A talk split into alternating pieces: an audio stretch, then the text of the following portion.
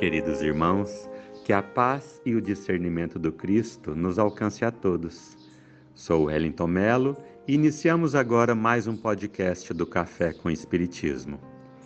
Algo comum aos espíritas é abrir o Evangelho segundo o Espiritismo ao acaso para obter segura orientação e reflexão para o momento.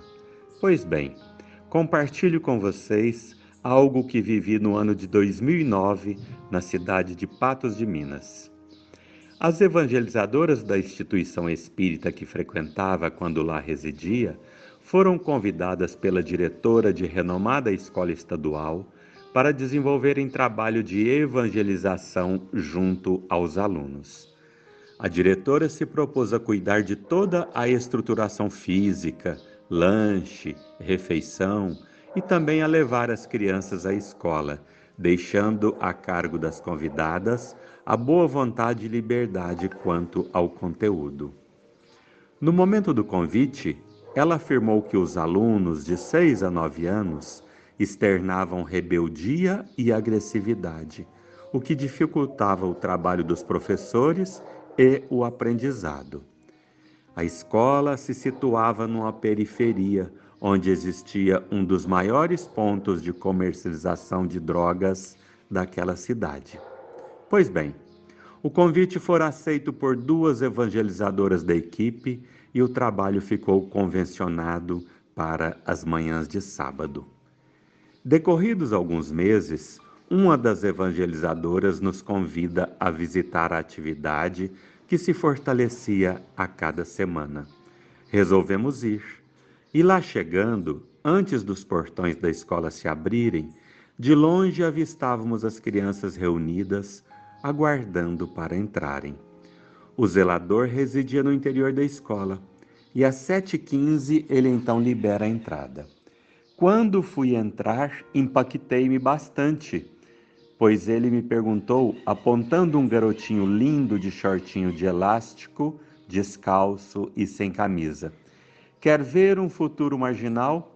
É aquele ali, ó, dizia ele com o dedo indicador esticado.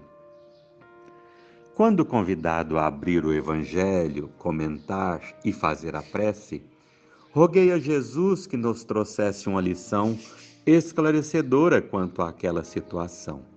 Não concebia a ideia que pudéssemos avistar uma criança de seis anos ver nela alguns apontamentos e tendências e ficarmos apenas julgando e esperando seus feitos para dizermos: Viu?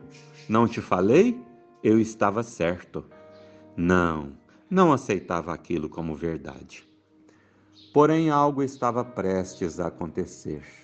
Abri o Evangelho exatamente no capítulo 12. Amai os vossos inimigos, item 7 se alguém te ferir na face direita. Vós tendes ouvido o que se disse, olho por olho e dente por dente. Eu, porém, vos digo que não resistais ao mal, mas se alguém te ferir tua face direita, oferece-lhe também a outra. E ao que quer demandar-te em juízo e tirar-te a túnica, larga-lhe também a capa. E se alguém te obrigar a ir carregado mil passos, vai com ele ainda mais outros dois mil. Dá a quem te pede, e não volte as costas ao que deseja lhe emprestes. Mateus, capítulo 5, versículos de 38 a 42. Mas o grande entendimento de tudo não se deu nesse momento. Busquei conhecer mais da vida daquele garoto. Ele fazia parte de uma família de seis irmãos, cujo pai estava preso por haver assassinado a mãe. Moravam com a avó e um, tiro, e um tio solteiro, que era o traficante do bairro. As crianças praticamente se amontoavam naquela casa bem pequena. Então, tempos depois, o tio fora preso e a avó desencarnou.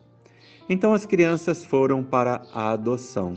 E adivinhem, uma das evangelizadoras adotou aquela criança linda que me fora apontado como um futuro marginal. Decorridos então cerca de dois a três anos, vi uma publicação no Facebook de minha amiga que trazia uma foto dela sentada e o garoto, agora mais crescido, cabelos penteados, pele alvejada e um sorrisão imenso enfeitando aquele rosto angelical, se postava atrás dela e lhe abraçava, colando seu rosto ao dela. Eram verdadeiramente mãe e filho. Na foto, não existia mais vestígio algum daquele menino que eu avistara há alguns anos atrás. Minha amiga lhe apresentou a outra face, a face que antes ele nunca conhecera, a do carinho, do afeto, de uma família, da cooperação. Ela lhe apresentou o amor. Só aí compreendi em profundidade o que o Evangelho nos disse naquele sábado de manhã. Chorei por conta de profunda emoção e gratidão. Queridos irmãos, Ante qualquer circunstância, o amor é o remédio. Se não der, der certo, basta que aumentemos a dose, mas o remédio é sempre o amor. Esta é a face que o mundo ainda não conhece e que nos cabe apresentar. Como? Cultivando-a em nós. Embora não pareça tão fácil, acredite, é possível. Muita paz.